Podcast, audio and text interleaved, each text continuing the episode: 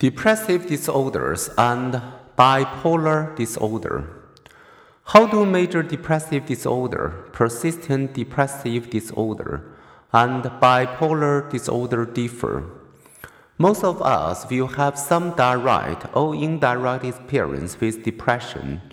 If you are like many college students, at some time during this year, more likely the dark months of winter than the bright days of summer you may experience some of depression's symptoms. You might feel deeply discouraged about the future, dissatisfied with your life, or socially isolated. You may lack the energy to get things done or even to force yourself out of bed, be unable to concentrate, eat, or sleep normally, or even wonder if you would be better off dead. Perhaps academic success came easily to you before, but now you find that disappointing grades jeopardize your goals. Maybe social stress, such as loneliness, feeling you are the target of prejudice, or experiencing a romantic breakup, have plunged you into despair.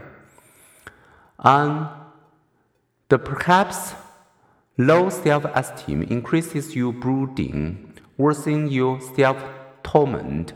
Likely, you think you are more alone in having such negative feelings than you really are. In one national survey of American colleges, 31% said they had, at some time in the past year, felt so depressed that it was difficult to function. Misery has more company than most supposed. Joy, contentment, sadness, and despair exist at different points on a continuum, points at which any of us may find ourselves at any given moment. To feel bad in reaction to profoundly sad events is to be in touch with reality. In such times, there is an upside to being down. Sadness is like a car's low fuel light, a signal that wants us to stop and take appropriate measures. Biologically speaking, life's purpose is not happiness but survival and reproduction. Coughing, vomiting, swelling, and pain protect the body from dangerous toxins.